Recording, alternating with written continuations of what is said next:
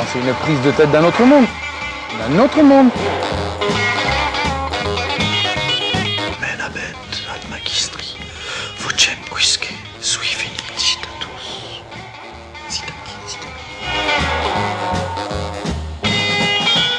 Attends, c'est quoi le Space Mountain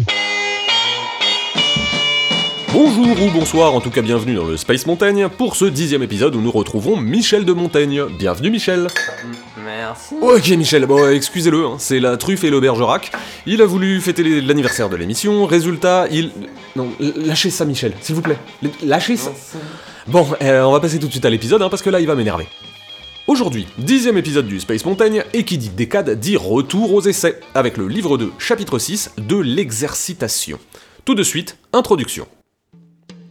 Il est malaisé que le discours et l'instruction, encore que notre créance s'y applique volontiers, soient assez puissants pour nous acheminer jusqu'à l'action, si outre cela nous n'exerçons et formons notre âme par expérience au train auquel nous la voulons ranger.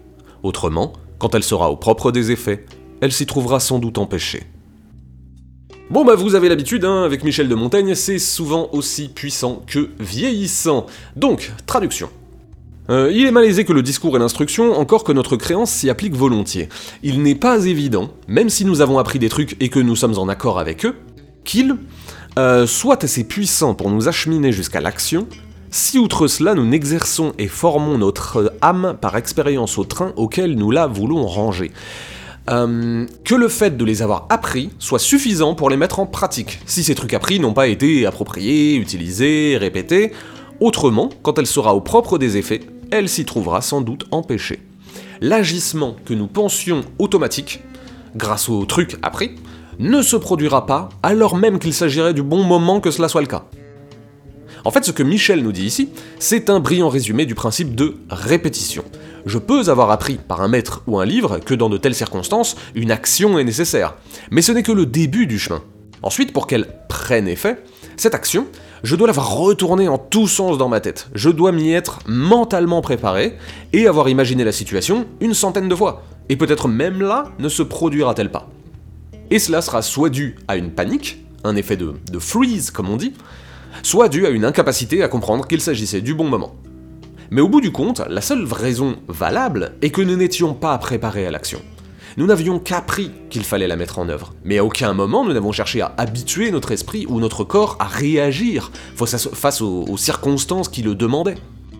Car ce n'est pas le tout de recevoir du savoir, encore faut-il le formaliser, puis le verbaliser.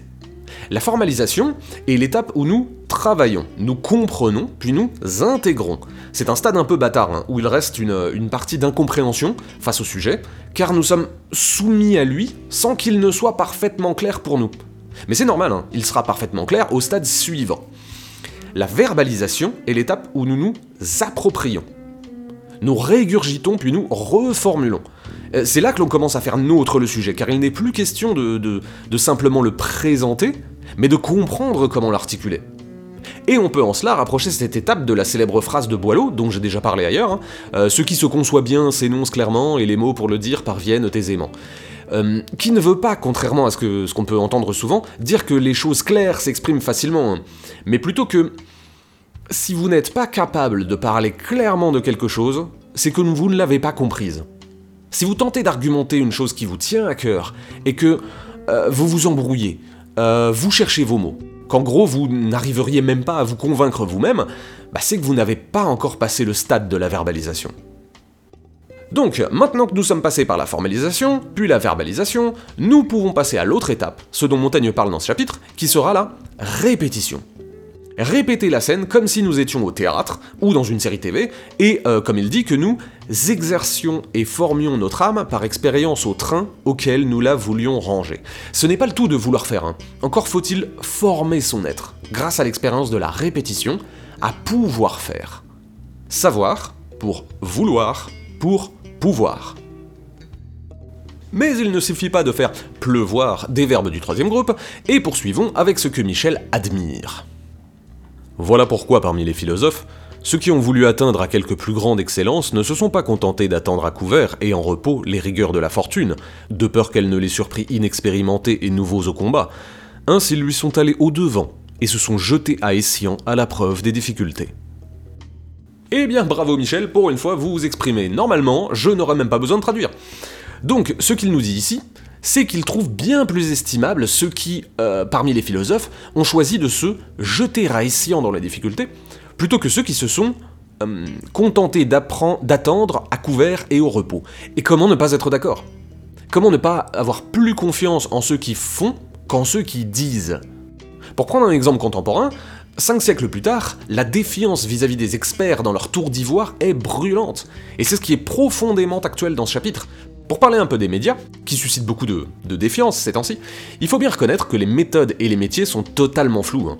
On appelle journalistes des gens qui ne font pas du tout le même travail. Entre le consultant politique et le reporter de guerre, les rapprochements sont minces. Et il est compréhensible que les éditorialistes, euh, en tout cas, ceux qui n'ont pas la bourse vide et le ventre qui réclament, hein, bien à l'abri de leur rédaction. Bref, il n'est pas étonnant que ces éditorialistes soient suspects de ne même pas savoir de quoi ils parlent, car peu se jettent à l'épreuve des difficultés. Ce qui n'est pas votre cas, Michel, hein, vous qui avez écrit vos essais euh, enfermés dans une tour. Euh, non, mais... ta, ta, ta, ta, On le sait, Michel. Hein. La tour d'ivoire du poète maudit n'est pas loin. Hein. Le bon, ah, je vous chambre un peu, car nous connaissons votre vie et avant de devenir l'ermite reclus qui dicta les essais, vous avez vécu la vie militaire, vous avez été magistrat, conseiller, puis euh, diplomate, chevalier. Vous ne parlez pas que de ce que vous inventez depuis votre salon, hein, je blaguais. Alors évidemment, depuis, ça s'est dégradé, aujourd'hui, vous en êtes réduit à vous exhiber dans des podcasts, qui plus est dans un état lamentable. Regardez-vous. C'est somme toute assez triste. Hein. Ah. Extrait suivant. C'est une épineuse entreprise, et plus qu'il ne semble, de suivre une allure si vagabonde que celle de notre esprit, de pénétrer les profondeurs opaques de ses replis internes, de choisir et arrêter tant de menus airs de ses agitations. Il y a plusieurs années que je n'ai que moi pour viser à mes pensées, que je ne contrôle et étudie que moi, et si dis autre chose, c'est pour soudain le coucher sur moi, ou en moi pour mieux dire. Car je me décris sans cesse. La coutume a fait le parler de soi vicieux et le prohibe obstinément en haine de la ventance. Ah, je vous retrouve bien là, Michel, on n'a rien compris. Donc, euh, traduction. Montaigne nous dit ici qu'il est toujours utile de se questionner, mais plus que cela, de se questionner sur soi. Non par égocentrisme, hein, non par vanité, mais parce que d'où que nous pensions, nous pensons toujours de nous, depuis nous. C'est d'ailleurs un des thèmes qui traverse les essais. Montaigne a cela de particulier qu'il refuse de faire un, grand discours absolu qui donnerait un point final à ses sujets. Il nous expose ce que lui en pense. Ce qu'il entend par euh, si je décris autre chose, c'est pour le coucher en moi, car je me décris sans cesse. C'est d'une admirable humilité.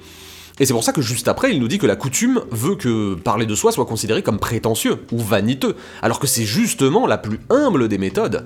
Discourir avec grandeur, se mettre dans les bottes de Dieu, voilà la vanité. Or, on peut en apprendre bien plus sur les choses et bien plus sur soi en sachant d'où l'on pense. Et cela revient intelligemment sur notre première partie. Savoir pour vouloir, pour pouvoir, oui, mais sur soi. Tout en sachant que l'on ne parlera jamais que de soi. Pour prolonger, euh, cette fois avec la seconde partie, sur les expériences et les épreuves, euh, Montaigne explique que les enseignements qui portent des effets sont ceux qui, en plus d'avoir été formalisés et verbalisés, ont été au contact, se sont exposés physiquement, corporellement même. En gros, ils ont pris cher. Comme vous, Michel, hein, qui avez pris cher, bon, dans un autre genre. D'ailleurs, remettez votre pantalon, s'il vous plaît. Il n'est pas suffisant d'avoir verbalisé. Il faut avoir expérimenté. Je peux lire des manuels de psychologie toute la semaine, si je ne parle à personne, je resterai inadapté. Je peux regarder toutes les vidéos de kung fu du monde, je ne saurais pas le pratiquer si je ne m'entraîne pas. Churchill disait, je crois que c'est lui du moins, le courage c'est d'avoir peur une minute trop tard. Eh bien l'armée, et je pense que vous serez d'accord avec moi Michel, Ouais, ok, laisse tomber. Euh, l'armée est une machine à vous enseigner à avoir peur trop tard. Vous ne vaincrez pas la douleur, ou la mort, évidemment, mais vous aurez appris à décaler le moment de stupéfaction sur le champ de bataille. Cela, une fois de plus, grâce à la formalisation, ce qu'est la guerre, à la verbalisation, je pars en guerre, et à la répétition, je suis en guerre. Conclusion. La pensée sans acte est tout juste une pensée, et au mieux, est très belle pensée sans parvenir à aucun effet. Chaque apprentissage doit avoir été formalisé. Puis nous avons dû le verbaliser. Mais il n'est pas suffisant d'avoir appris, hein. il faut avoir mis en pratique. Et pour cela, il faut savoir se retrouver avec soi. Ne pas analyser froidement, de loin, en se mettant de côté, mais accepter de se plonger et d'être transformé. L'exercitation est l'effort que nous faisons lorsque nous nous confrontons. Non juste à penser, mais à mettre en acte ce qui n'était que penser. Et pour cela, il faut avoir compris, puis avoir dit, surtout avoir accompli.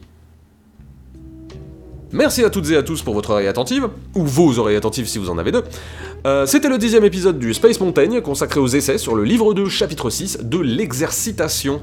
Euh, Michel est parti se coucher, hein, ça va être encore à moi de tout ranger. En attendant de se retrouver, allez écouter les autres épisodes, il n'y a que comme ça que vous apprendrez quoi que ce soit. Je vous retrouve très vite